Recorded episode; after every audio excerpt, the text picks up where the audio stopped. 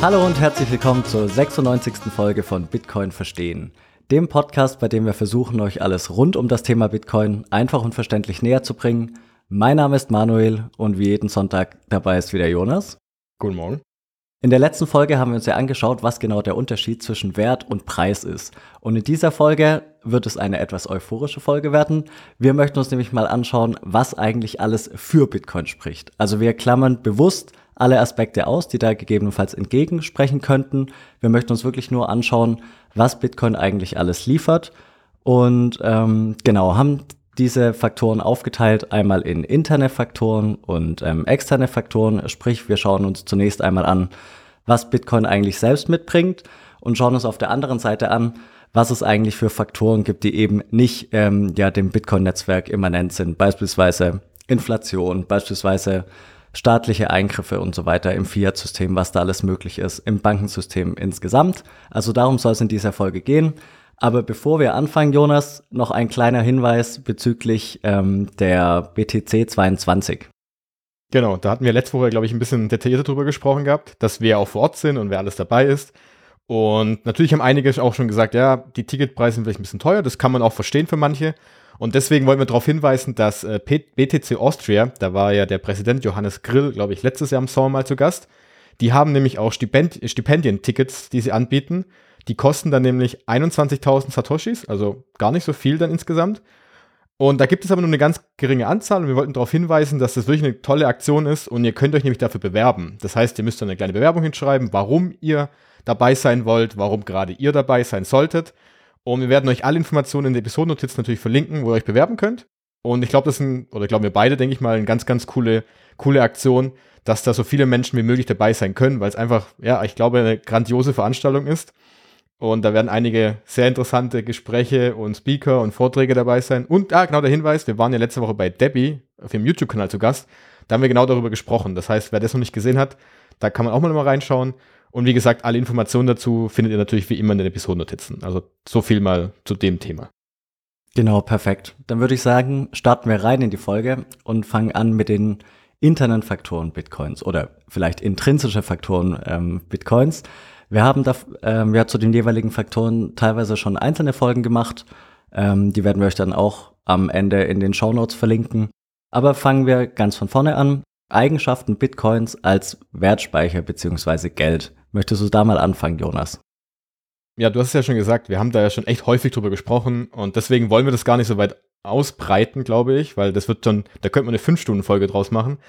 Und aber ich glaube, was man wirklich nochmal hervorheben kann, ist diese grundlegenden Eigenschaften, die so einmalig sind bei Bitcoin. Und ich glaube, das ist so faszinierend daran und das kann man nicht häufig genug wiederholen. Und denn wir wissen ja, was wir schon gelernt haben, ist ja, Geld hat unterschiedliche Eigenschaften oder bestimmte Medien haben Eigenschaften, die das wiederum zu einem guten Geld machen. Also zum Beispiel Haltbarkeit, Transportierbarkeit, Teilbarkeit, Begrenztheit, etc., etc., etc. Da gibt es ja einige Punkte und so kann man ja alle Medien oder alle Güter da durchgehen und dadurch gab es ja irgendwann mal sowas wie, schlussendlich hat sich ja Gold deswegen auch durchgesetzt, weil es zum Beispiel eben begrenzt ist, natürlich begrenzt ist und weil man es eben nicht zerstören kann und weil ja immer noch viele glauben, dass der Staat das Geld ausgibt und das stimmt ja gar nicht, sondern es war eigentlich Jahrtausende lang so, dass die Menschen sich selbst einfach entschieden haben, welches Medium man als Geldform benutzt und da wurde halt dann Gold ausgewählt. Und wenn man das Ganze jetzt eben auf Bitcoin überträgt, weil klar, Gold hatten wir aber aus einem Grund, haben wir es eben nicht mehr, weil das Problem war eben einerseits für die Staaten, weil es begrenzt ist, man konnte also irgendwann gar nicht mehr davon ausgeben, weil man musste immer Gold kaufen, um es irgendwie zu nutzen. Und das Problem ist halt, dass es physisch ist. Das heißt, man muss es halt transportieren und das ist wahnsinnig schwierig. Das hast du, glaube ich, letzte Woche auch angesprochen gehabt in der Folge, dass es halt einfach schwer ist, so ein Kilo Gold über die Grenze zu bringen. Und Bitcoin nimmt halt jetzt alle diese Eigenschaften, die Gold hat und verbessert sie einfach um einen Faktor 10, würde ich mal sagen, wenn man es mal genau nimmt. Weil es einfach es hat fast die gleichen Eigenschaften, es ist noch begrenzter, aber hat halt die ganzen physischen Probleme, die Einschränkungen werden komplett umgangen, weil es digital ist. Das ist der große Vorteil daran. Und da kann man jetzt einfach natürlich rübergehen in den Punkt, warum es einfach so ein perfekter Wertspeicher ist, weil es einfach komplett begrenzt ist auf 21 Millionen. Und das muss man sich, glaube ich, manchmal auf der Zunge zergehen lassen, weil man das so häufig einfach sagt. Ja, ist halt begrenzt. Aber sowas haben wir einfach noch nie in unserer Menschheitsgeschichte gesehen. Noch nie. Nicht mal annähernd in irgendeiner Zeit. Und ob wir das jemals wieder auch nochmal erleben werden, ist auch eine andere Frage. Und das bedeutet halt einfach, ich kann Sachen darin speichern, einen Wert darin speichern und es kann nie jemand mehr davon produzieren. Das geht einfach nicht. Und ich glaube, das muss man da erstmal rausziehen, dass es eben dadurch, knallhart gesagt, der beste Wertspeicher ist, den wir jemals gesehen haben. Man muss natürlich rausziehen, klar, jetzt sagen wieder Leute, oh ja, aber das schwankt ja ohne Ende. Aber dein Satz von letzter Woche war ja, ein Bitcoin ist immer ein Bitcoin. Und das ist der große Punkt. Und ein Bitcoin ist immer ein Bitcoin von 21 Millionen. Und das muss man sich, glaube ich, vor Augen halten. Und genau, das ist so, was ich jetzt mal sagen würde. Ich glaube, du hast auch noch bestimmt Gedanken dazu. Ja, also als Wertspeicher, da haben wir schon häufig drüber gesprochen, da ist Bitcoin auf dem Papier letztlich unschlagbar. Auch bezüglich der Frage, ob Bitcoin Geld sein kann, gibt es ja noch zwei weitere Funktionen. Also wir haben ja die Wertspeicherfunktion, die Recheneinheitsfunktion und die Tauschmittelfunktion. Und da haben wir, wie gesagt, schon ausführlich drüber gesprochen, haben eine Folge gemacht bezüglich allen drei Eigenschaften und dann nochmal eine gesonderte Folge pro Funktionsweise. Deshalb möchten wir hier jetzt nicht viele Worte verlieren. Aber Spoiler, unserer Einschätzung nach könnte es im Optimalfall natürlich so sein, dass Bitcoin ein Geld sein könnte. Deshalb würde ich sagen, gehen wir direkt weiter zum nächsten Punkt, oder? Möchtest du noch was ergänzen bezüglich Wertspeicherfunktion bzw. kann Bitcoin Geld sein? Sagen wir so, es ist eigentlich schon Geld, würde ich mal sagen jetzt. Weil wir definieren ja einfach nur Geld über die Eigenschaften. Also für mich ist es zum Beispiel schon Geld. Und die Frage ist, wer definiert denn, dass es Geld ist? Also nur das am Rande noch dazu. Aber da haben wir drüber gesprochen gehabt schon. Genau, da haben wir drüber gesprochen. Es ging ja dann letztlich auch um die Massenadaption. Ich denke, für uns beide ist es so, dass es diese Eigenschaften hat, die eben Geld hat im Sinne dieser drei Funktionen. Aber wir können ja nicht von uns auf den Rest der Welt schließen. Und aber nochmal, im Idealfall könnte das sein, dass es eben diese Massenadaption geben wird. Und das Einzige, was ich noch hinzufügen würde, wäre vielleicht, dass es beim Thema Wertspeicher einfach auch vor allem das Besondere daran ist, dass es halt außerhalb von irgendeinem Zugriff von jemand anderes ist, weil es niemand herstellen kann. Es kontrolliert ja niemanden. Also genauso wie Gold. Gold wird ja auch nicht von jemand hergestellt, sondern es ist in der Erde, ist von der Natur hergestellt worden. Und bei Bitcoin ist eben das Netzwerkprotokoll, das Ganze freigibt. Und du hast halt eben das mathematische Thema dahinter, die ganze Mining-Prozess, der dahinter steckt. Und es gibt aber niemanden, der da irgendwie in einer Form noch eine Einheit hinzufügen kann, was du zum Beispiel beim Euro ja hast. Ich meine, eine Zentralbank, eine Geschäftsbank, wie wir ja alle schon gelernt haben, kann theoretisch rein aus dem Nichts theoretisch eine Einheit hinzufügen und wir können es nicht entscheiden. Und das ist der ganz, ganz große Unterschied zu Bitcoin. Und ich glaube, da kommen wir nachher noch drauf, warum das auch so ein großer Faktor ist, gerade in der jetzigen Zeit. Und genau, deswegen, Thema Wertspeicher können wir, glaube ich, hier mal, Entschuldigung, dass es vielleicht so schnell geht, aber einfach mal abschließen, weil ich glaube, da brauchen wir heute nicht mehr drüber sprechen dann. Ja, Wertspeicher und Geld insgesamt. Also da, wie gesagt, es gibt diese 3 bzw. 4 Folgen, die könnt ihr euch nochmal anschauen. Das war jetzt nur in aller Kürze hier nochmal die Zusammenfassung und unsere Einschätzung dazu in einer idealen Bitcoin-Welt. Das Coole an Bitcoin ist ja aber auch, dass du Bitcoin auch eben als Zahlungsmittel verwenden kannst. Also wir haben es ja gerade schon angerissen, Tauschmittel, klar, aber es muss ja auch angenommen werden können. Und das ist ja im Idealfall dann gegeben, wenn das alles möglichst schnell geht und möglichst günstig und ohne Ausfallrisiko von irgendwie ja einem Kontrahent, der da noch in der Mitte steht. Also du trägst eben nicht das Risiko einer dritten Partei. Es gibt es ja auch letztlich nur bei Bitcoin in der Form, würde ich sagen. Klar, du kannst ja zum Beispiel, vor allem musst du es so sehen, dass der Wertspeicher ist ja der eine Punkt. Gold ist ein guter Wertspeicher, war ja jahrtausende lang so. Aber wir konnten es halt nicht transferieren, weil bring mal du jetzt eine Tonne Gold von hier nach Tokio. Das dauert sehr lange, sehr teuer. Und das ist ja das große Problem. Das ist also dieses Hindernis an durch die physischen Eigenschaften. Und bei Bitcoin hast du eben den Vorteil, dass du wirklich, wie du gerade gesagt hast, in Sekundenschnelle ohne eine Drittpartei, die es kontrolliert, das zurückweisen kann, weil das kontrolliert ja niemand im Netzwerk. Und ich kann es fast kostenlos, vor allem durchs Leitnetzwerk, ja theoretisch unendlich große Werte, ob das jetzt ein Bitcoin ist, 0,5 Bitcoin oder 50 Bitcoin oder sogar noch mehr, von jetzt auf nachher direkt ans andere Ende der Welt schicken. Und sowas hatten wir in unserer Menschheit wirklich noch nie. Und das macht es halt einfach zu einem wirklich perfekten Zahlungsmittel. Klar, aktuell, wie gesagt, in der Theorie ist das wirklich so. Aktuell benutzen das natürlich in der Richtung wenige, aber die Möglichkeiten sind vorhanden. Und das zählt ja eigentlich auch. Das ist einfach nur eine Frage der Adaption, der Aufklärung und der weiteren Verbreitung. Und das ist natürlich, dafür kann ja Bitcoin erstmal noch nichts, dass die Menschen vielleicht es noch nicht benutzen. Aber die Eigenschaften sind da, die Struktur ist da und die Möglichkeiten sind da. Also deswegen denke ich, dass es ein Zahlungsmittel ist, das so bisher wirklich einmalig ist. Ja, definitiv. Also gerade zum Thema Zahlungsmittel.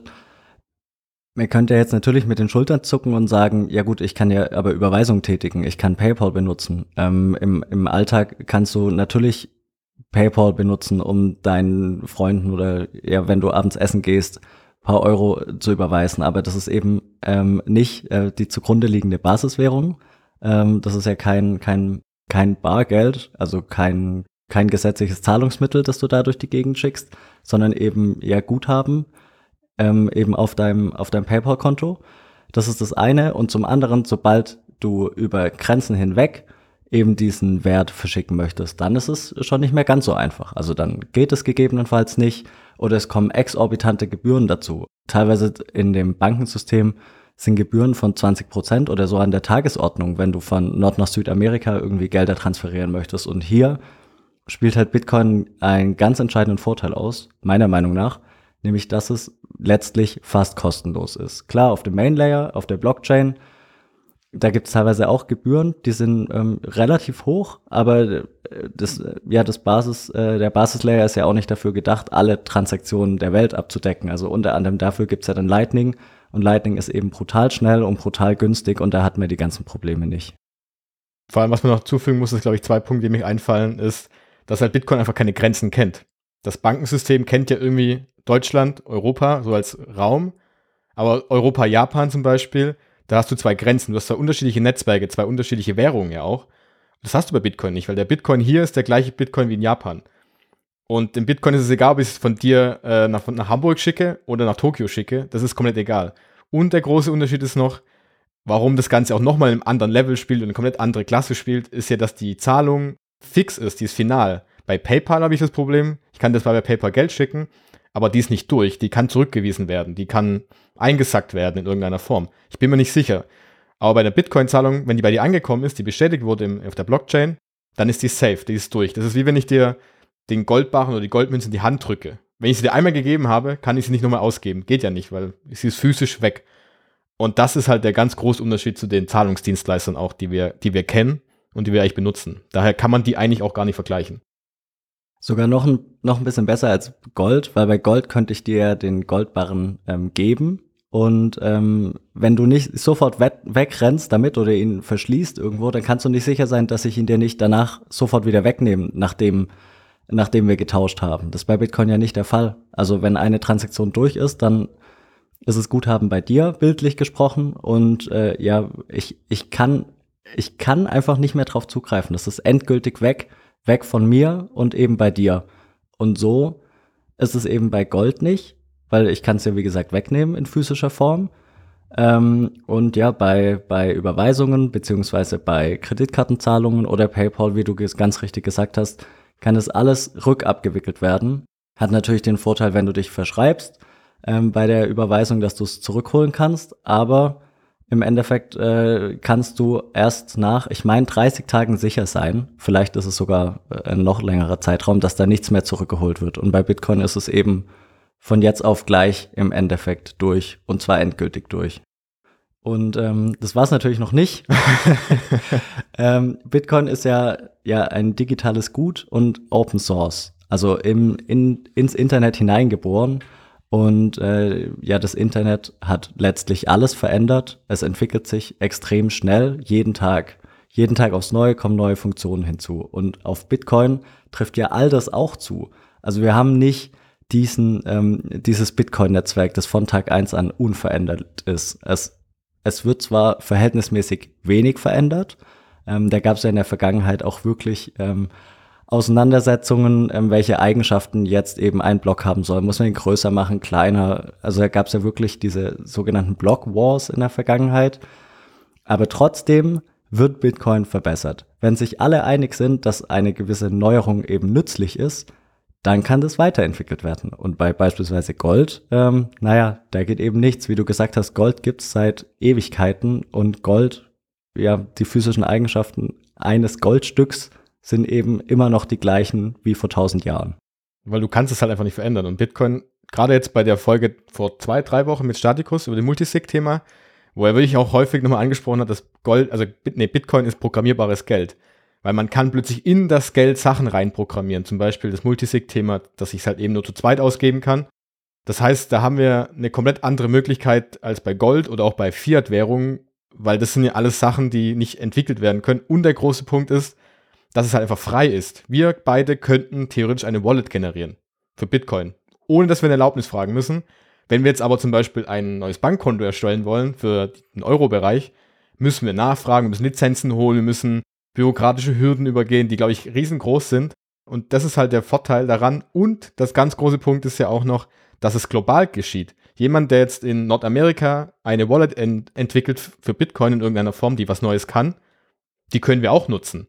Wenn wir jetzt aber zum Beispiel einen neuen Zahlungsdienstleister in Deutschland entwickeln, dass wir den auch noch in den USA ansiedeln, das wird wesentlich schwerer. Das heißt also, wir haben hier diesen riesen Vorteil, dass Bitcoin einfach flexibel ist. Wir können hier arbeiten und es ist so flexibel, so schnell, man kann was machen und dagegen, und da kommen wir, glaube ich, dann bei den externen Faktoren noch dazu, trifft ja plötzlich dieses feste, langsame, träge System, das wir haben, das sich eigentlich gar nicht weiterentwickeln kann, weil es einfach viel zu groß ist und weil es einfach diese Nachteile hat. Und ich glaube, das ist halt der große Vorteil bei Bitcoin, dass du eben auch, wie du gesagt hast, einerseits den Main Layer hast, also die Blockchain, die große Variante, aber darauf aufbauen kannst du ja wieder Sachen entwickeln. Lightning gehört ja zum Beispiel dazu, was ja einfach dazugehört dann obendrauf nochmal. Und das sind ja eigentlich dann, ja, das sind die Möglichkeiten eigentlich fast unendlich. Ja, also die Möglichkeiten an sich sind unendlich, was das Potenzial angeht der Weiterentwicklung.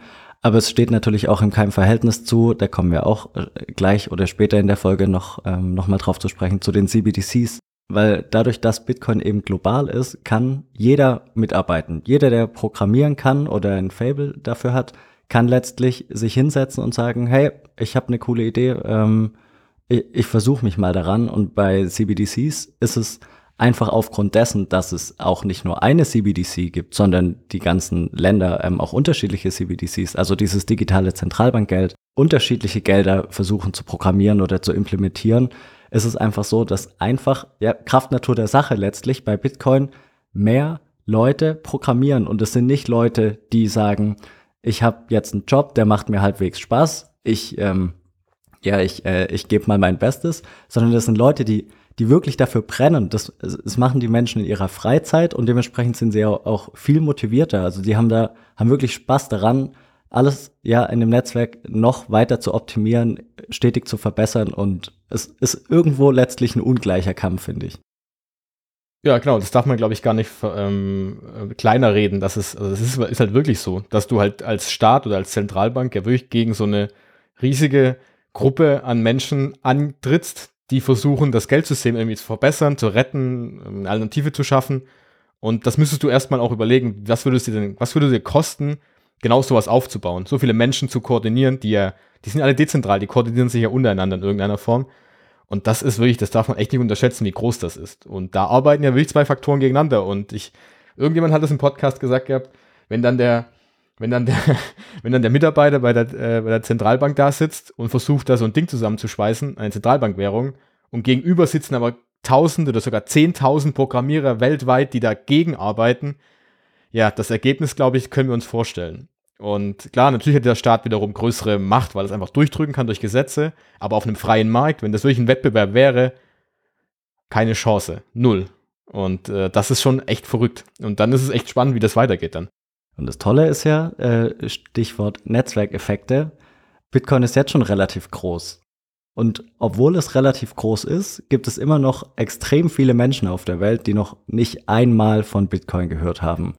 Das heißt, wenn die ganzen Leute noch dazukommen, dann verstärkt sich das eben selbst. Sei es einfach nur passiv, als letztlich Leute, die auf der Suche nach einer Wertanlage sind oder Kapitalanlage, also die gar nicht irgendwie das aktiv als Zahlungs- oder Tauschmittel verwenden wollen, oder eben aktiv als Leute, die sich hinsetzen und sagen, hey, das ist sowas, es erfüllt mich einfach, ich möchte ein Buch schreiben, ich möchte Videos machen, einen Podcast machen oder eben programmieren, eine neue Wallet aufsetzen, eine neue Börse vielleicht, einen neuen Broker, wer weiß.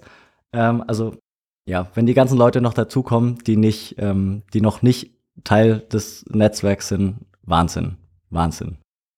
Klar, vor allem musst du auch dazu hinzufügen, dass es halt einfach dann exponentiell wächst. Das ist ja das Verrückte dabei. Also es steigt ja nicht linear an mit den Leuten, die dazukommen, sondern es wird immer schneller, weil du sprichst 2 wieder an, die wieder um 2 und dann hast du einfach ein exponentielles Wachstum. Und wir hatten ja die Folge mit Alex von Frankenberg über den Netzwerkeffekte, wo wir genau über das ganze Thema gesprochen haben, dass sich das gegenseitig einfach wieder trägt und nochmal ein Kreislauf entsteht, der vor allem auch im Hintergrund stattfindet. Das ist, glaube ich, auch ganz wichtig zu sehen, weil immer so viele auf den Preis schauen und sagen, dann passiert der letzten 2 Jahre gar nichts. Ja, okay, der Preis ist da, aber du musst ja auch dahinter gucken, was da gerade passiert. Wie viele neue Unternehmen dazukommen, wie viele neue Entwicklungen gerade passieren, wie viele Podcasts online gehen, wie viele Bücher gerade geschrieben werden. Das gehört ja auch alles dazu. Und das aufzuhalten, das ist ja wahnsinnig schwierig, weil es einfach, das dreht sich immer schneller und schneller und schneller. Und man kriegt es teilweise auch gar nicht mit, weil es einfach zu schnell schon geht. Ja, es geht wirklich schnell. Gerade Lightning, habe ich immer das Gefühl, läuft ein bisschen unter dem Radar. Es ist wirklich Wahnsinn, was damit möglich ist. Aber ja, meistens ist es ja so, dass man erst mit Bitcoin in Berührung kommt und dann irgendwann auf das Thema Lightning stößt. Spätestens dann, wenn man sich eben die Frage stellt, wie ist es eigentlich mit diesen Transaktionen? Also irgendwann kommt man zu dem Punkt, wo man ja mit der Frage konfrontiert ist, reichen die 5 bis 7 eben On-Chain-Transaktionen pro Sekunde überhaupt aus? Und dann spätestens dann kommt man eben auf das Lightning-Netzwerk. Aber ich weiß nicht, wie viele Leute mit Lightning zuerst in Kontakt kommen, bevor sie überhaupt von Bitcoin hören. Wahrscheinlich fast niemand. Ja, doch, ich glaube, ein paar vielleicht schon, weil wenn du halt dann sagst, ey, ich zahle dir jetzt dein Mittagessen mal mit Lightning, ich lade dir mal die Wallet einfach runter. So mal einfach zu zeigen, dass es funktioniert, ohne dass dich jemand fragen muss, ohne Erlaubnis. Ich glaube, das wird immer mehr teilweise. Aber du hast schon recht, weil du es halt einfach viel einfach im Alltag es nicht nutzen können. Klar, es machen schon einige. Aber jetzt wirklich im Alltag, dass du jetzt hier bei uns ins Restaurant gehst oder deinen Supermarkt einkaufst, das dauert natürlich einfach noch, bis du das dann kaufen kannst zum Beispiel. Aber klar, da passiert halt einfach unter der Haube wahnsinnig viel. Außer du beschäftigst dich halt wirklich aktiv damit, dann kriegst du es auch mit, denke ich mal. Ja, klar. Also wenn du aus der Entwicklerszene kommst, dann ist man da wahrscheinlich, hat man schon das ein oder andere Mal vielleicht davon gehört, ohne sich mit Bitcoin und allem, was dazugehört, zu beschäftigen. Aber wenn wir diese Entwickler oder IT-Leute etwas ausklammern, dann ist wahrscheinlich der Zugang zu Lightning immer über Bitcoin. Auf jeden Fall, ja. Und alles, was wir jetzt gesagt haben, ist noch nicht, also wir sind noch nicht am Ende. Es gibt ja nämlich noch das Wichtigste überhaupt oder einer der wichtigsten Faktoren überhaupt ist ja diese Zensurresistenz, die dem ganzen Netzwerk eben anhaftet. Möchtest du da ein bisschen ausführen? Ja, weil wir jetzt darüber gesprochen haben, dass es halt ein guter Wertspeicher ist. Also was heißt ein guter? Es ist ein sehr guter Wertspeicher. Man kann damit Zahlungen durchführen. Aber die Besonderheit daran ist einfach, dass es zensurresistent ist. Das heißt, es ist völlig dezentral. Es gibt niemanden, der es kontrolliert. Und das ist vor allem dann der Punkt, in dem Fall, dass es mir auch einfach niemand wegnehmen kann erstmal. Keiner kann mir sagen, dass ich dir jetzt keine Bitcoin-Zahlung rüberschicken kann, weil das niemand kontrolliert, weil es keine Drittpartei gibt in irgendeiner Form. Was zum Beispiel, was bei PayPal der Fall ist, bei allen Banken zum Beispiel der Fall ist. Und wenn ich meine Bitcoins selber halte, also wirklich selbst halte auf einem Wallet, mein eigenes Wallet, wo ich dann auch ein Seed Phrase anzeigen lassen kann oder ein Hardware-Wallet, dann gehören die Bitcoin auch wirklich mir. Und alles andere, alles, was ich vom Bankkonto habe, jedes Geld auf dem Bankkonto, jede Aktie, eigentlich auch jede Immobilie, kann natürlich weggenommen werden, weil sie ja da ist. Also das Bankkonto kann eingefroren werden, das haben wir jetzt leider auch in Kanada in den Bereichen schon häufiger jetzt gesehen in den letzten Wochen, dass es passieren kann. Und du bist halt nicht wirklich in dem Besitz von dem Ganzen. Und das Ganze, was ja noch dazu zählt, ist einfach auch, ich muss niemand da um Erlaubnis bitten, mitzumachen. Ich muss mir einfach eine Wallet runterladen und ich kann Bitcoin verwenden. Wenn mir jemand Bitcoin schickt, brauche ich niemanden fragen dazu. Und das ist halt das Krasse daran, dass es wirklich zensurresistent ist, weil es einfach niemand zerstören kann in irgendeiner Form. Weil es kann mir keiner wegnehmen, der Staat hat keinen Zugriff darauf, der Staat kann keine mehr von den 21 Millionen herstellen. Er kann also keinen 21 Millionsten einen Bitcoin herstellen, was wir halt einfach in der Art bei Gold zwar kennen. Gold ist ja ähnlich dann wiederum, hat wiederum aber die physischen Nachteile, dass man es eben, man muss es irgendwo aufbewahren. Gold kann ich halt schlecht eine Tonne Gold zu Hause aufbewahren, das ist relativ schwierig, glaube ich. Da muss ich ja irgendwie wiederum zur Bank oder einen Tresor haben, dann muss ich wieder jemandem vertrauen. Und das heißt, dass es echt krass ist, dass man sich mal vor Augen führen muss, dass es wirklich nicht zensiert werden kann, weil ich es einfach im Netzwerk selbst, nutzen kann und mir jetzt keiner wegnehmen kann in irgendeiner Form. Und du kannst auch nicht von außen hingehen und es einfach abschalten. Dadurch, dass es eben dezentral organisiert ist, macht es gar nichts, wenn eben ein einzelner Rechner nicht mehr aktiv ist. Es gibt unendlich viele weitere. Also das gesamte Netzwerk hat eben nicht diesen einen, Single Point of Failure. Und das ist eben, ja, ist mit ein entscheidender Vorteil, finde ich. Genau, du hast es ja schon angesprochen, hinsichtlich externer Faktoren, staatliche Eingriffe, ohne dass wir hier wir das bewerten möchten. Für die, die es nicht mitgekriegt haben, in Kanada gab es ja diese Protestbewegung und dort wollten Leute eben die Trucker unterstützen, wenn ich es richtig im Kopf habe, dass sie eben ihren Protest länger durchführen können. Und letztlich war das so, dass dann die Spendengelder eben nicht angekommen sind. Und wie gesagt, wir möchten das nicht bewerten, aber es macht einem eben bewusst, dass das Geldsystem, wie wir es haben, egal ob das PayPal, Apple Pay, Google Pay, eine normale Banküberweisung ist, eben doch in erheblichem Maße davon abhängt, dass derjenige in der Mitte, also Beispiel ja, eine Banküberweisung, die Bank, deine Transaktion gutheißt. Also es wird natürlich nicht jede Transaktion überprüft, aber die Gefahr besteht natürlich, dass irgendein Bankmitarbeiter oder eine Mitarbeiterin oder irgendein Bankprotokoll, wie auch immer, deine Transaktion als nicht gut klassifiziert und dann wird die Transaktion eben nicht ausgeführt. Und naja, es ist ja letztlich dein Geld, also sollte man ja meinen, dass du damit machen kannst, was du möchtest, oder? Aber es zeigt, dass es nicht dein Geld ist. Also das ist einfach dieser Gedanke, dass du das Geld, das ich zur Bank bringe, dass es da liegt oder dass ich bei PayPal halte, dass es deins ist. Aber es ist es einfach nicht. Also es ist einfach nur, du gibst denen das Geld und sagst, übrigens, hier bitte ist mein Geld. Ich hoffe, dass ich es in 30 Tagen wieder abheben kann. Knallhart ausgedrückt, so ist es halt. Aber die meisten Menschen immer noch, dass es einfach deins ist. Und das ist eben nicht der Fall. Und das sieht man jetzt wiederum sehr gut, wenn man Bitcoin gegenüberstellt. Weil wenn ich zum Beispiel jetzt Bitcoin eben selbst halte, dann kann das nicht passieren. Außer natürlich, ich halte meine Bitcoin auf der Kaufplattform, weil dann habe ich genau den gleichen Punkt wieder, dass ich der Plattform auf die Aufzahlung, für die Auszahlung vertrauen muss. Und genau, und das ist halt, es geht ja nicht darum, dass das irgendjemand macht, dass es häufig vorkommt, weil es ist ja bei uns im Westlichen, in Europa, glaube ich, immer noch relativ selten, dass das passiert. Aber ich glaube, es ist ganz wichtig, dass die Chance überhaupt besteht, ist schon verrückt einfach. Und man sieht ja, dass es, ich meine, Kanada war immer so ein bisschen das Gefühl, ja, freies Land, da gehen die Leute hin, da könnte man auch theoretisch hinfliehen, wenn irgendwas Schlimmes passieren sollte. Die sind sehr frei. Ja, von heute auf morgen fängt der Staat an und sagt übrigens, wir werden jetzt ab sofort auch die Transaktion auf Terrorismusfinanzierung kontrollieren. Und das ist die Frage, will ich sowas haben? Das muss sich jeder selber beantworten. Und das aber zeigt einfach, dass es möglich ist. Und die Möglichkeit alleine ist schon das Verrückte. Also gut, dass niemand Terrorismus gutheißt, das ist hoffentlich klar. Aber die Möglichkeit, dass jemand in der Mitte eben sitzt und sagt, nein, diese Transaktion, warum auch immer, geht nicht durch. Und zwar bewusst nicht, weil irgendwie das System fehleranfällig ist, sondern weil einer sagt, nein, ich finde es nicht gut, ich als dritte Partei finde nicht gut, dass die beiden anderen jetzt Geld gegen Güter austauschen, was auch immer. Ist schon einigermaßen absurd, weil wie du gesagt hast, man geht ja hin zu der Bank, gibt das Geld ab. Die Bank kann mit deinem Geld arbeiten, kann damit Rendite und Gewinne erzielen. Also ja, Gewinne erwirtschaften, Rendite erzielen. Und als in Anführungszeichen Dank trägst du das Risiko, dass zu dir jemand sagt, Jonas, vielen Dank, aber heute gibt's nicht dein Geld.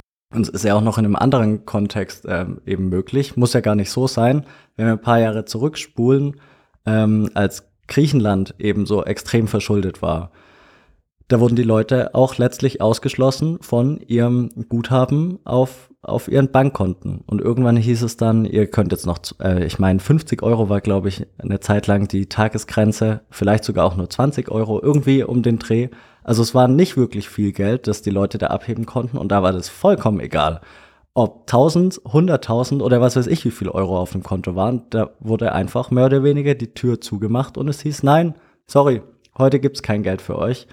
Und naja, also ganz ehrlich, wenn ich hart erarbeitetes Geld auf ein Konto packe, dann ist ja wohl das Mindeste, was ich erwarte, dass ich immer und jederzeit daran komme, egal was drumherum passiert. Und also das finde ich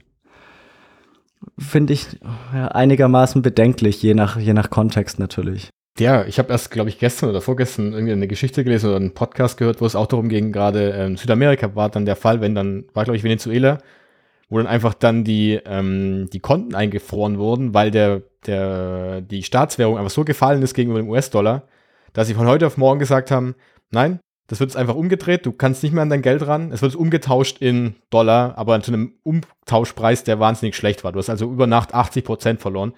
Wie du gerade gesagt hast, von deinem Geld, was du erwirtschaftet hast, das eigentlich dir gehört. Und das ist doch eigentlich also alles, was drumherum passiert, wo wir auch drüber sprechen können, allem drum und dran. Aber das ist doch auf der Basis alleine schon einfach nur, eigentlich knallhart gesagt, krank, dass etwas, was ich erarbeitet habe, nicht selbst behalten darf und nicht darüber bestimmen darf. Und dann die Tatsache ist ja wiederum, okay, das spricht wiederum zu Bitcoin, weil dort bin ich wirklich bin ich selbst verantwortlich dafür und habe wirklich Zugriff drauf und ich habe wirklich für mich einen Wert in der Hand, den ich halten kann. Und das macht Bitcoin auch so besonders, im Gegensatz zum Beispiel zum Bankensystem natürlich. Was ich auch spannend finde, ohne jetzt zu tief in das Geldthema eintauchen zu wollen, wir haben ja gesagt, du nimmst dein hart erarbeitetes Geld und gibst es bei der Bank ab und wir erwarten, dass das Geld eben wieder auszahlbar ist. Das eigentlich Verrückte ist ja aber, dass das zwei komplett unterschiedliche Geldkreisläufe sind. Also wenn du mit Bargeld hingehst, dann hat man eben dieses eigentliche gesetzliche Zahlungsmittel. Du gibst es ab und hast dann aber eben nicht dieses letztlich gesetzliche Zahlungsmittel auf deinem Bankkonto, sondern eben dann eine andere Form, das Giralbankgeld, also ja privates Geld letztlich. Das ist das eine. Und du kannst eben nicht 100%ig davon ausgehen, dass dir die Bank dieses Giralgeld wieder zurücktauscht gegen den Legal Tender, gegen das gesetzliche Zahlungsmittel, weil du eben nur einen Anspruch hast. Also das sind zwei unterschiedliche Paar Schuhe letztlich. Einmal haben wir zwei gesonderte Geldformen, die aber häufig als gleichwertig sind sie auch meistens. Also wir überweisen ja jeden Tag irgendwelche Transaktionen zu betrachten sind. Das ist das eine. Und das andere ist eben, du gibst echtes Geld ab. Im Gegenzug hast du einen Anspruch. Also auch der Anspruch ist weniger wert als das Gut selbst. Und naja. Also da kann man drüber streiten, ob das jetzt gut ist oder nicht. Aber die Tatsache, dass es eben möglich ist, ja, ist, denke ich, nicht verkehrt, sich das eben ins Bewusstsein zu rufen oder ja, sich da ein bisschen drüber zu informieren. Schlussendlich machst du ja die Entscheidung, wem vertraue ich mehr zum Beispiel. Andere würden jetzt sagen, ja okay Manuel, dann musst du aber dem Bitcoin vertrauen. Kann ich dem vertrauen? Und das ist einfach schlussendlich nur eine Abwägungssache zwischen, vertraue ich diesem Bankensystem auf diesem Anspruch? Ist das auf welcher Skala von 1 bis 10 packe ich da die Sicherheit hin? Und was mache ich bei Bitcoin zum Beispiel? Und das ist schlussendlich einfach genau die Entscheidung, die jeder Einzelne trifft von uns. Und mehr ist es ja nicht. Und du musst dann für dich selbst beantworten, was möchte ich haben? Und das mache ich dann am Ende auch. Und mehr ist es wirklich nicht dann. Ja, mehr ist es nicht.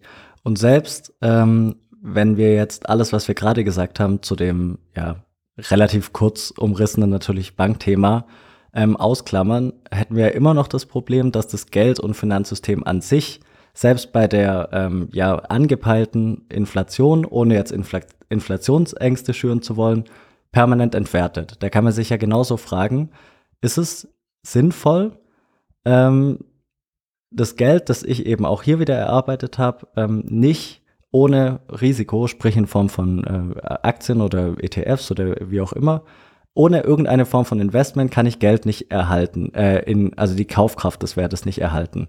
Ist es sinnvoll oder ist es nicht sinnvoll? Ja klar, das ist die große Frage. Das musst du ja selber wissen, weil jeder weiß von uns, dass die Fiat-Währung einfach dauerhaft an Kaufkraft verlieren über die letzten 100 Jahre. Ich glaube, der US-Dollar hat ja gefühlt von Anfang der 20er Jahre fast 99% des Wertes verloren. Und jetzt musst du halt die Frage stellen, wie geht es dann weiter? Und wir wissen in der Geschichte, klar, man kann nicht einmal von der Geschichte auf die Zukunft schließen, aber alle Fiat-Währungen streben automatisch gegen Null, weil du sie einfach, im Gegensatz zu Bitcoin, was wir ja gerade eben gesehen hatten, die Geldmenge einfach variabel anpassen kannst. Klar, die Leute sagen wiederum, ja, aber die Zentralbanken und die Geschäftsbanken können ja nicht einfach so Geld aus der Luft drucken, das geht ja nicht. Aber schlussendlich ist es so, weil die Geldmenge einfach von jemandem überhaupt angepasst werden kann. Und das ist der große Unterschied zu Bitcoin. Ich vertraue irgendjemandem, der Zentralbank, den Geschäftsbanken, dass jemand diese Geldmenge in irgendeiner Form gedeckelt hält oder größer werden. Also gerade wird es eher größer, weil jetzt, glaube ich, die letzten 2 Jahre haben, glaube ich, die 40% aller jeweils existierten US-Dollar sind, glaube ich, letzten 2 Jahre hinzugekommen. Und jede einzelne Einheit, jeder US-Dollar, jeder Euro, der hinzukommt, verringert wiederum die Kaufkraft aller anderen. Das ist dann auch egal, ob da nachher die Diskussion umgeht, ob da, ja, Inflation gibt es nur wegen der, wenn die Umlaufgeschwindigkeit auch hoch ist, in allem drum und dran. Aber was ich da sehr interessant finde, wenn du jemanden wirklich knallhart erklärst, ein Kind erklärst, ey, wir sind eine Gruppe von 10 Menschen, ihr geht alle arbeiten, wir verdienen Geld, wir tauschen untereinander. So, jetzt kommt Manuel als Elfter dazu und Manuel hat die Superpower, über das Geld zu entscheiden, und du darfst Geld drucken, ohne was dafür zu tun, und kannst genauso gleich die gleichen Sachen kaufen wie wir alle. Welcher Mensch mit normalem Verstand würde da sagen, das ist ein gerechtes System? Ich glaube, niemand. Und da gibt es doch keine andere, also man kann darüber diskutieren, ob das irgendwelche Vorteile für die Wirtschaft hat, keine Ahnung, vielleicht, aber es ist nicht gerecht, es ist nicht fair, und schlussendlich irgendeiner muss dafür zahlen, weil das schöne Sprichwort ist ja, there is no free lunch. Es gibt kein kostenloses Mittagessen. Irgendjemand muss für immer was zahlen, weil Geld wächst nicht auf den Bäumen. So ist es halt. Und entweder zahlst du darüber, dass du halt mehr Steuern zahlen musst, dass irgendwann später die Kids, die nächsten Generationen mehr Steuern zahlen müssen, oder weil wir eben halt Inflation haben. Und das ist halt schon, und das stecken wir gerade mittendrin. Wir sehen es ja gerade plötzlich, du hast ja gesagt, wir wollen ja keine Panik schnüren, aber die letzten Monate waren halt nicht mehr 2%, sondern eben 4%, 5%. Und die Menschen merken das ja auch, die Gesellschaft merkt das ja oft, man spricht plötzlich darüber, es gibt mehr Aufklärung, man fragt sich, okay, was kommt da, warum ist das da? Und es ist echt das zeigt einfach gerade, was mit der Geldpolitik eigentlich falsch ist, die letzten 3-4 Jahre dann, oder besser gesagt, die letzten 2 Jahre durch die Pandemie auch. Und das ist eigentlich so ein Riesenfaktor, der wiederum aufzeigt, warum Bitcoin eigentlich anders ist, weil bei Bitcoin genau das Gegenteil ist, weil es eben niemand verändern kann. Das ist halt das Spannende daran. Ja, ich fand dein Bild mit dem 11. Mann oder dem 11. Mensch, der dazukommt, ganz lustig.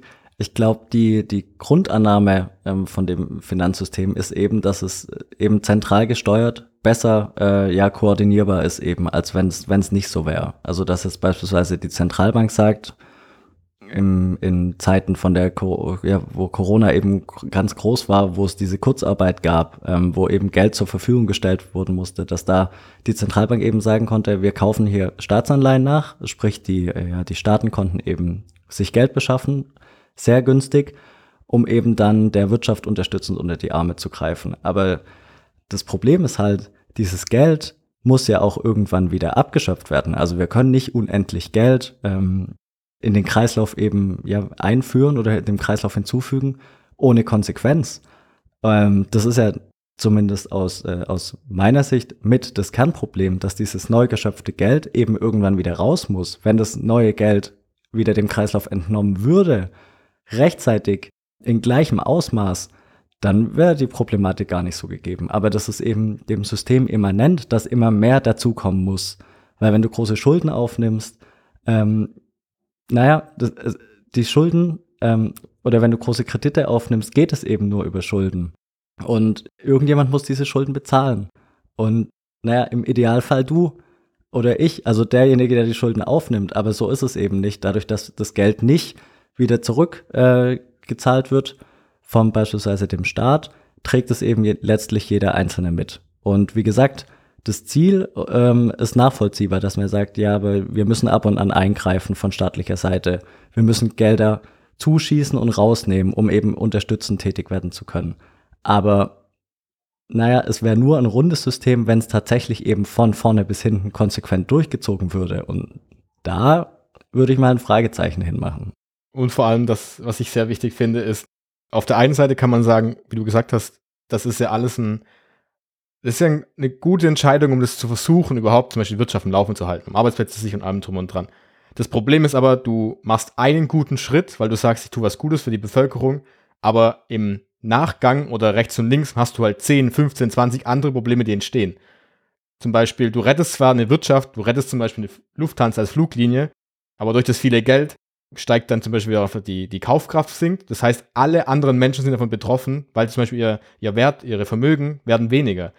Und das ist ja das große Problem. Du hilfst einem möglicherweise in einem Bereich, aber alle leiden irgendwie großflächig darunter. Und da kannst du ja alles dazufügen. Da könnten wir 5 Stunden drüber reden mit Thema Inflation, Kaufkraftverlust, diese Schere zwischen Arm und Reich, was da alles dranhängt. Dieses Thema Inflation, die 2%, haben wir ja auch schon drüber gesprochen. Ich glaube, innerhalb von 35 Jahren ist, glaube ich, halbiert dann. Das ist der Punkt. Und dieses Gefühl von, ich kann nicht mehr sparen, ich bin in diesem Hamsterrad gefangen, weil ich immer arbeiten muss. Ich muss plötzlich investieren in ETFs, in Aktien, die eigentlich ja dann risikoreich sind. Das hängt ja alles damit zusammen. Und das müsste man damit ja reinrechnen, in die ganze Gleichung, die man da erstellt oder die erstellen könnte, müsste man das ja mit reinnehmen und sagen, ist es dann wert, indem ich, keine Ahnung, 100 Millionen nehme und damit irgendeine Wirtschaft rette zum Beispiel. So musst du es ja auch sehen. Und das finde ich wahnsinnig schwierig. Wobei, wie gesagt, das würde jetzt wesentlich viel zu weit gehen, da würde ich tiefer einzusteigen, glaube ich. Ja, also es wird auf jeden Fall zu weit gehen. Wir wollten ja eine eher High-Level-Folge machen, also nicht so sehr in die Tiefe gehen. Aber noch eine Ergänzung, weil wir es eben angesprochen haben, das Stichwort Inflation, gar nicht auf den Wert bezogen. Aber ich frage mich halt schon, wieso über Jahre hinweg dieses Ziel von 2%, ja, ein bisschen unter 2% als ideal galt. Und jetzt heißt es auf einmal, um die 2% im Durchschnitt ist eigentlich noch viel besser. Und was ich auch noch interessant finde, ist, dass beispielsweise technische Entwicklung ja da noch entgegenwirkt. Also wenn du eben das iPhone, was haben wir gerade, 13, glaube ich, egal. Das iPhone 13 kostet halt, sagen wir, 1000 Euro. Und das iPhone 14 kostet 1100 Euro. Nur als Beispiel, die Zahlen sind wahrscheinlich anders. Dann heißt es nicht, dass hier diese 10% eben der Inflation zugerechnet werden, weil dann wird gesagt, ja Moment, das iPhone 14 kann ja auch viel mehr. Gerade im technischen Bereich ist es eben so, dass die Prozessoren und alles, Kameras, Akku, alles wird ja immer viel besser, viel effizienter. Das heißt, es könnte sein, dass, obwohl der Preis letztlich teurer ist, sich das in der Inflation, wie sie eben berechnet wird, negativ auswirkt, eben weil die Leistung den Mehrpreis übersteigt. Und also ich finde, es ist ein interessantes System, wie das eben berechnet wird. Und jetzt, glaube ich, um den Bogen zu spannen zu Bitcoin, weil wir darüber sprechen wir ja meistens eigentlich, denke ich halt einfach, dass es halt das Gegenteil darstellt. Weil wir jetzt zum Beispiel komplett den Zentralbanken vertrauen, wie du ja gesagt hast. Die Zentralbanken sagen, wir bestimmen darüber, weil wir den Markt kontrollieren wollen, wir wollen das Ganze eindämmen, wir wollen das Ganze ja irgendwie in eine Struktur bringen. Aber man sieht ja, irgendwie funktioniert es ja nicht so richtig. Und dazu kommt eben, wir haben Vertrauen in die Machtinhaber, die das dann darüber entscheiden. Wir haben das Problem, dass wir plötzlich eine Inflation haben. Und bei Bitcoin hast du eben den anderen Punkt, also die dürfen entscheiden, ich darf nicht entscheiden. Ja, okay, dann machen wir das andersrum, dann darf gar keiner entscheiden. Und das ist genau Bitcoin dann, weil da entscheidet niemand. Das sind alle gleich im Netzwerk. Und deswegen kann man eigentlich auch Bitcoin so als eine Art Wette oder auch Absicherung gegen dieses aktuelle System ja sehen. Weil man einfach dann davon unabhängig ist. Da kann niemand drauf zugreifen, da kann niemand eingreifen, das kann niemand kontrollieren. Und ich glaube, und was haben wir, glaube ich, am Anfang ein bisschen vergessen gehabt, dass du halt eben, das eine Alternative dazu ist, komplett aus diesem Finanzsystem rauszugehen. Du hast gar keinen Kontaktpunkt mehr in irgendeiner Form. Und das ist, glaube ich, ganz wichtig zu sehen, dass es eine Möglichkeit gibt, jetzt aus dem ganzen Kreislauf, den wir gerade besprochen haben, plötzlich eine Möglichkeit gibt, auszudrehen und sagen, ey, macht, was ihr wollt, kein Bock mehr drauf. Ich nehme meinen Wert zu mir. Ich habe jetzt meinen Bitcoin, das ist ganz schön viel, aber meinen Bitcoin. Den kriegt ihr nicht, da könnt ihr nicht ran und ihr könnt ihn auch nicht verbessern. Das schafft ihr einfach nicht. Und macht ihr mit eurem Euro, was ihr wollt, aber ich habe keine Lust mehr drauf. Und ich glaube, das ist einfach nur, wunderschön, würde ich mal sagen. Wunderschön. Ja, wir haben es ja in der letzten Folge angesprochen. Es hat ja ein bisschen darauf hingedeutet, dass Bitcoin so ein sicherer Hafen sein könnte. Auch wenn wir hier eine bullische Folge machen wollen, müssen wir schon einschränkend dazu sagen, wir haben nach wie vor keine Glaskugel, aber in der Theorie wäre das eben wirklich ein sicherer Hafen. Allerdings, wenn von heute auf morgen wirklich das Finanzsystem zusammenbrechen würde, wäre Bitcoin wahrscheinlich noch nicht in der Lage, alles aufzufangen. Da haben wir ja in der letzten Folge etwas drüber gesprochen. Was auch noch für Bitcoin spricht, meiner Meinung nach, ist, dass die Leute, Bitcoin ist 13 Jahre alt, fange ich vielleicht so rum an. 13 Jahre ist jetzt für uns eine nicht allzu lange Zeit. Je älter jemand ist, desto kürzer ist der Zeitraum. Dementsprechend ist es eben so, dass die Technologie sich noch verhältnismäßig jung und irgendwie vielleicht auch ein bisschen verrückt anfühlt, wenn man noch nicht so tief in der Materie drin ist. Aber 13 Jahre, wenn du an einen 13-jährigen Mensch denkst, ist es schon nicht mehr so jung. Und die ersten Lebensjahre, hatten wir ja noch nicht sonderlich viel Möglichkeit, irgendwie Wissen anzuhäufen. Also ich weiß nicht, ich kann mich nicht dran erinnern, was ich zwischen 1 und 4 Jahren gemacht habe zum Beispiel. Das heißt, wenn du diese 4 Jahre nimmst, dann ist Bitcoin für bis einschließlich Menschen, die 17 Jahre alt sind, so normal wie für uns Euro. Und das vergisst man, finde ich, immer ein bisschen in der ganzen Diskussion, dass Bitcoin natürlich noch verhältnismäßig jung ist, aber dass es eben diese jüngere Generation und alle Generationen, die danach kommen, Menschen, die jetzt auf die Welt kommen, die kennen keine Welt ohne Bitcoin. Und das schon seit 13 Jahren. Ich finde, kann man sich gar nicht richtig vorstellen aus unserer Sicht. Ja, gerade dieser demografische Wandel ist halt, den man auf jeden Fall mit reinziehen muss in das Thema, was du ja jetzt angesprochen hast. Weil alle, die ja auch zum Beispiel Gold so als sichere Anlageklasse sehen, die kennen das halt seit 20, 30, 40 Jahren sogar.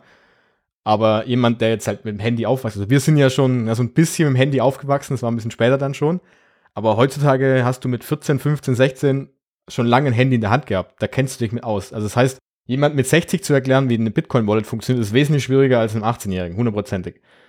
Weil einfach dieses Thema Digitalität, digitale Assets, gerade bei Online-Spielen ist es ja auch schon vorhanden. Und ich glaube, das darf man echt nicht unterschätzen, was für eine große Masse da reinkommt, die plötzlich damit aufwachsen, die Bitcoin halt kennen. Für die ist es halt normal, sowas zu machen. Und klar muss man dann gucken, ob die Generation Bitcoin auch wirklich versteht, ist eine andere Frage, warum das wertvoll ist. Aber andersrum gesagt, wie viele Menschen verstehen auch, warum Gold wertvoll ist. Es muss nur ein kleiner Teil sein und es muss sich nur rumsprechen irgendwann. Und dann merkst du, dass der Preis irgendwie ansteigt und dann heißt es, ey, das ist wertvoll, das steigt immer weiter an. Und dann kommen die Leute automatisch. Und ich glaube, das im Zusammenhang mit dem Thema, dass ja auch, ich glaube, jetzt ist ja langsam auch die Generation, die so Nachkriegszeit, die sehr viel Geld oder sehr viel Vermögen angespart haben, die werden irgendwann vererbt. Das ist ein ganz großer Teil, glaube ich, so viel vererbt wie noch nie in unserer Menschheitsgeschichte, seit langer, langer Zeit wieder. Und das geht ja runter auf eine Generation, die zum Beispiel Bitcoin sehr positiv gegenübersteht wahrscheinlich. Positiver wahrscheinlich. Jetzt kannst du dir fragen, was macht der 20-Jährige? Investiert er sein Geld in Gold oder in Bitcoin? Das könnte man sich jetzt selber, glaube ich, beantworten. Und was der nächste Punkt ist, glaube ich, was ich auch sehr wichtig finde, man liest ja immer darüber, dass die Politiker, Unternehmer, irgendwelche CEOs von Hedgefonds, Investmentfonds so ein bisschen gegen Bitcoin schießen, dass es irgendwie ja so schlecht ist. Aber auch die werden ersetzt werden die nächsten Jahrzehnte in irgendeiner Form. Auch der Politik werden Menschen dazukommen, die mit Bitcoin aufgewachsen sind, die es vielleicht auch gut finden.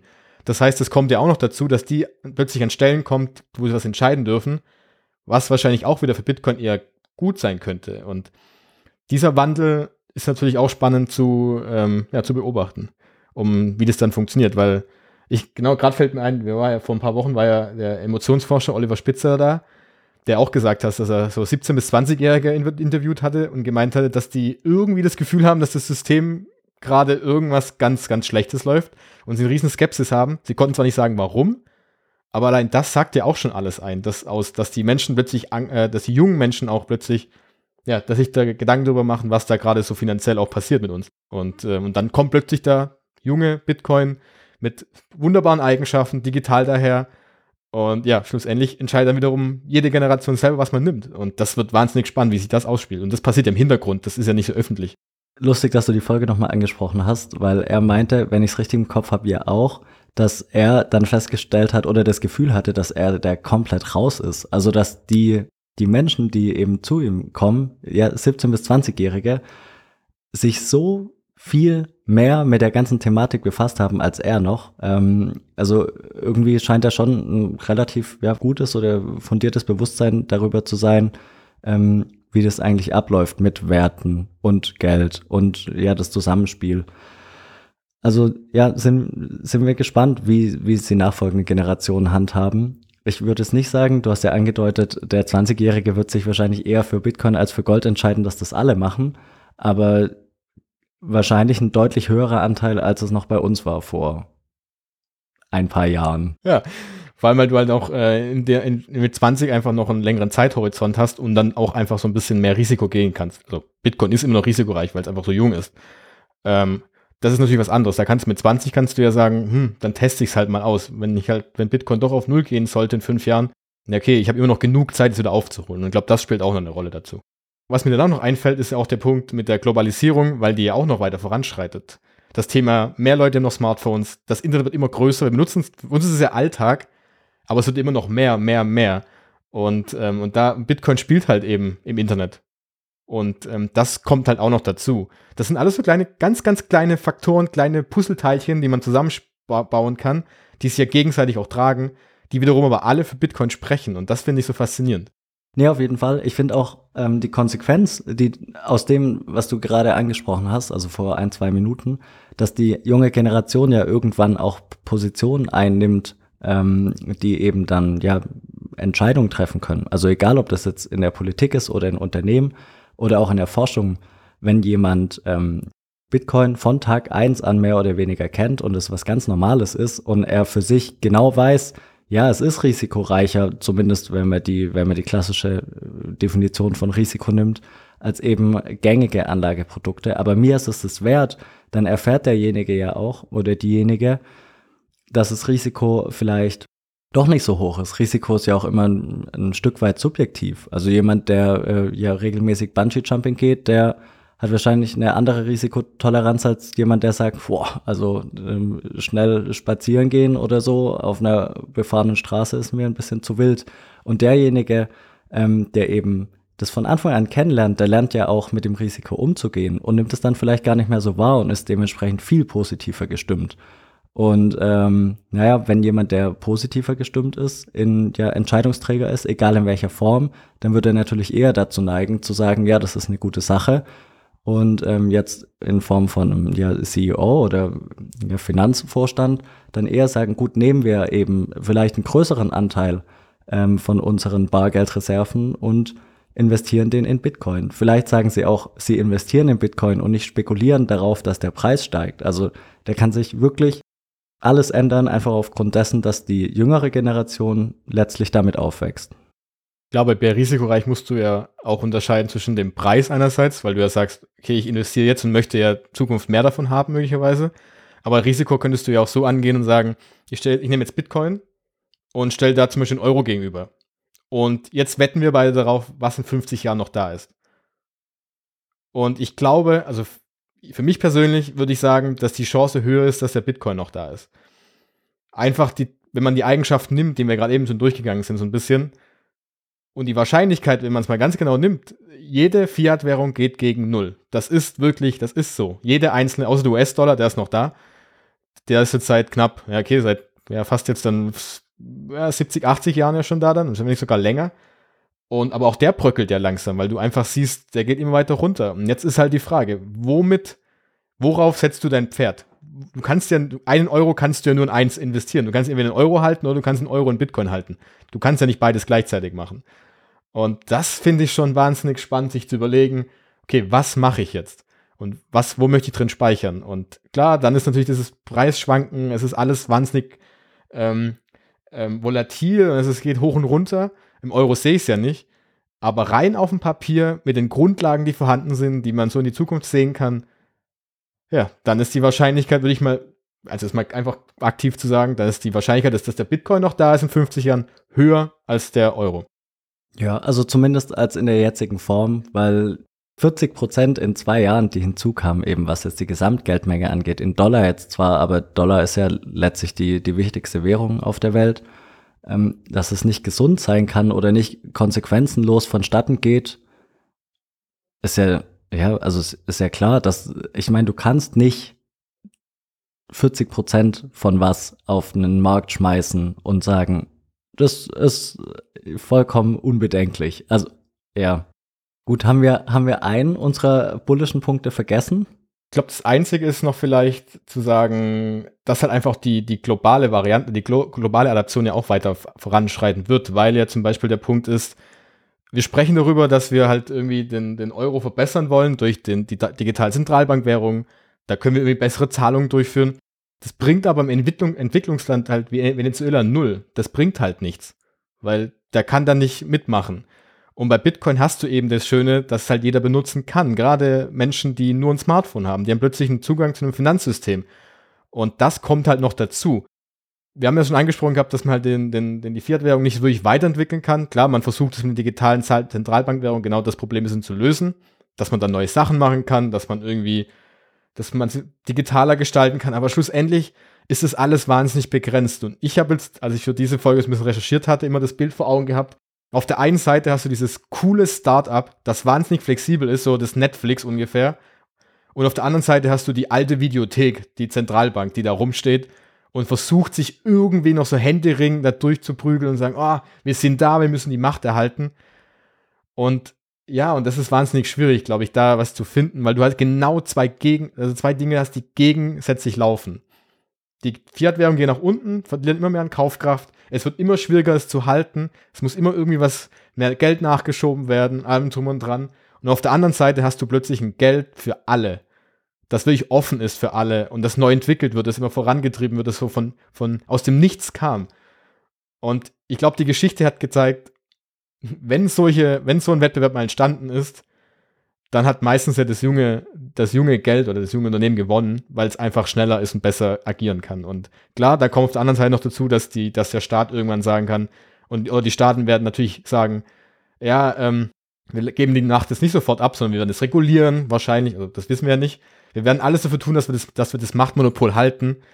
Aber was ich, glaube ich, ganz cool finde, wenn man den Gedanken hat oder das Szenario aufbaut, du hast jetzt einen freien Markt, einen komplett freien Markt. Jeder kann entscheiden, welches Geld er benutzen darf. Und du sagst jemand, der null Ahnung hat von Bitcoin und Geld, und du sagst, auf der einen Seite hast du ein Geld, das kannst du, da kann jeder übrigens, gibt es jemanden, der das drucken kann, das ist eigentlich offen, das ist flexibel, da gibt es keine Geldmenge, keine begrenzte, kannst du nehmen. Oder du hast etwas, was 21 Millionen begrenzt ist, also gibt niemals mehr. Und ich wette mit dir, das versteht jedes Kind, jeder Jugendliche, jeder in unserem Alter und jeder ältere Mensch versteht, okay, ich nehme dieses begrenzte Ding. Und das würde schon reichen, um das zu verstehen. Und deswegen, ich glaube, es wird interessant werden, ob sich da nicht manche Menschen oder auch nicht nur Menschen, es gibt ja auch Unternehmen. Ich meine, nimm mal Apple zum Beispiel, die wahnsinnig viel Geld Bargeldreserven haben. Den schmilzt ja die Bargeldreserven mit 5% komplett weg jeden Monat. Auch die müssen sich entscheiden. Also deshalb kannst du sagen, Einzelpersonen müssen sich entscheiden, Unternehmen müssen sich entscheiden, Banken, Institutionen, Investmentsfonds, Versicherungen müssen sich entscheiden und Staaten irgendwann in großer Form müssen sich auch entscheiden, was sie machen. Ja, und jetzt ist die Frage, wofür entscheiden sie sich? Und das wird natürlich sehr interessant werden.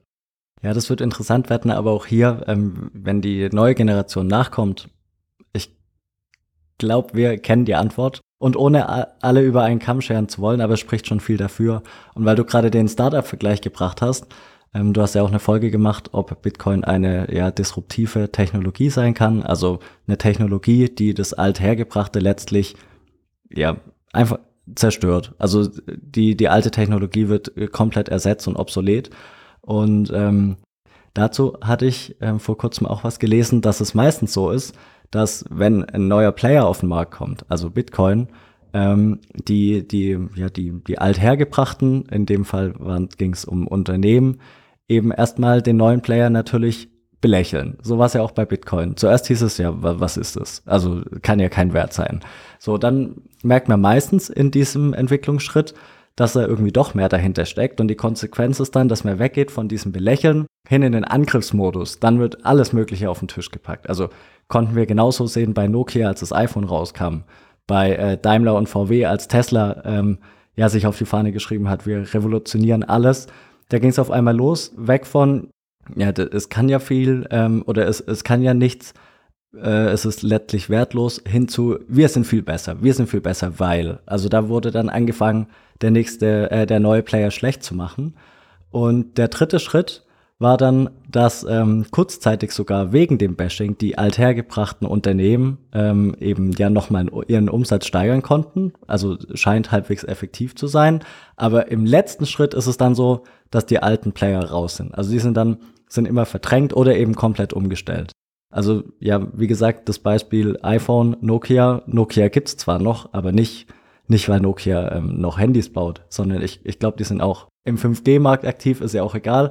Aber dieser Schritt, zuerst wird belächelt, dann wird schlecht gemacht und dann ist es weg. Das gibt's häufig, wenn eben ein neuer Player auf den Markt kommt, der eben, wie gesagt, disruptiv wirkt. Und da war ja das Ergebnis auch, dass Bitcoin eben eine disruptive Technologie sein kann. Und was auch häufig passiert, ist halt, dass die Player, die schon da sind, versuchen, die neue Technologie aufzunehmen in irgendeiner Form. Dass zum Beispiel Elektroautos mit aufnehmen oder die Videotheken plötzlich auch einen Online-Handel hatten mit DVDs, die man verschicken kann. Das ist so der letzte Versuch in irgendeiner Form, das sich mithalten zu können. Und genauso kann man das vielleicht vergleichen, wenn die Banken irgendwann Bitcoin in irgendeiner Form aufnehmen sollten, vielleicht, weil das vielleicht was anderes ist noch mal ein bisschen. Aber es hat schon Parallelen und das ist verrückt. Und es hat halt diese Parallelen in diesem Technologiebereich, es hat die Parallelen beim Netzwerk, dann kommt das Thema Geld dazu, dass ja irgendwie eine neue Geldform da ist. Und das sind alles so Punkte, die in einen großen Topf reinkommen, die jetzt gerade passieren. Und das zu beobachten, ist halt wahnsinnig, richtig, richtig interessant.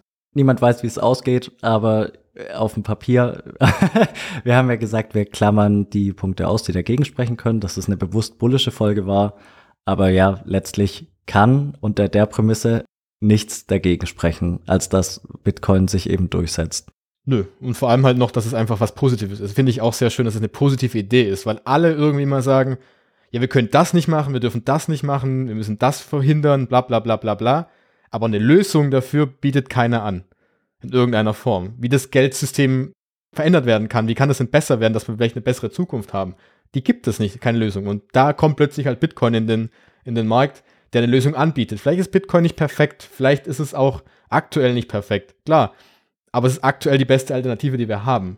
Und solange es nichts anderes da ist, okay, und jeder, der das kritisiert und sagt, ja, das kann das nicht und gleichzeitig sagt, das Zentralbanksystem oder das Fiat-System ist genauso blöd, ja dann, sorry, dann bring eine andere Lösung erstmal her, die das auch was kann. Und das finde ich halt das Schöne, das ist halt dieses, man kann halt plötzlich für was brennen, was halt was Positives hat und nicht immer nur dagegen schießen. Sondern, ah, das mache ich nicht, sondern Bitcoin kann was Gutes werden und kann was Schönes werden. Und das finde ich irgendwie auch wieder so motivierend insgesamt. Ja, meckern oder kritisieren ist immer einfach, aber Bitcoin bietet immerhin eine Lösungsmöglichkeit oder zeigt eine Lösungsmöglichkeit auf, wie man es eben anders oder auch besser machen kann. Das finde ich, glaube ich, ein guter Abschluss heute, denke ich mal. Also ich glaube, wir hätten noch viele, viele andere Punkte ansprechen können. Deshalb also nicht jetzt irgendwie, wenn man jetzt sagt, okay, das war vielleicht so ein bisschen überflogen, das war aber auch unsere Idee, das will ich mal so einen Rundumschlag zu machen, weil ich glaube, wir könnten zu jedem einzelnen Punkt, den wir heute besprochen haben, eine eigene Folge machen und die werden auch kommen. Ja, definitiv. Und auch, was es jetzt halt einfach jetzt gerade für Bitcoin zu tun hat, auch mit der aktuellen Lage, das wird alles noch kommen in den nächsten Wochen, denke ich mal. Und aber es ist einfach mal so eine Übersicht zu bringen, was eigentlich alles für Bitcoin spricht und warum man es einfach auch nicht so rechts liegen lassen kann, sondern man sollte es beachten. Jeder muss es beachten, weil ich meine, allein wenn die Wahrscheinlichkeit bei 1% liegt, dass Bitcoin eine Weltreservewährung wird, wenn ich nicht irgendwas davon kaufe, dann wette ich schon mal dagegen. Und das ist ja auch die große Frage. Ja, was mache ich dann? Ja, was macht man dann? Keine Ahnung, ich weiß es nicht. Dann würde ich sagen, um die Folge abzuschließen, kommen wir noch zu den Formalitäten und jo, dann hören wir uns nächsten Sonntag. Erstmal noch vielen, vielen Dank, dass ihr auch heute wieder zugehört habt und wir hoffen natürlich, euch hat diese Folge wieder gefallen. Und dann geht natürlich noch ein ganz großes Dankeschön an Shift Crypto, den Unterstützer des Podcasts. Denn wir haben ja auch heute wieder darüber gesprochen, wie wichtig es ist, die eigenen Bitcoins selbst zu halten, denn nur so besitzt man die wirklichen Vorteile Bitcoins gegenüber dem aktuellen Bankensystem. Und dafür können wir euch nur wärmstens die Hardware-Wallet Bitbox 02 empfehlen, mit der ihr eure Bitcoin bzw. die privaten Schlüssel sicher und langfristig aufbewahren könnt. Und dank der einfachen Einrichtung und Handhabung ist sie wirklich auch für alle Einsteiger und Einsteigerinnen sehr zu empfehlen. Dank der Partnerschaft erhaltet ihr mit dem Code BTC Verstehen 5% Rabatt auf die Bitcoin-Only-Edition der Bitbox 02.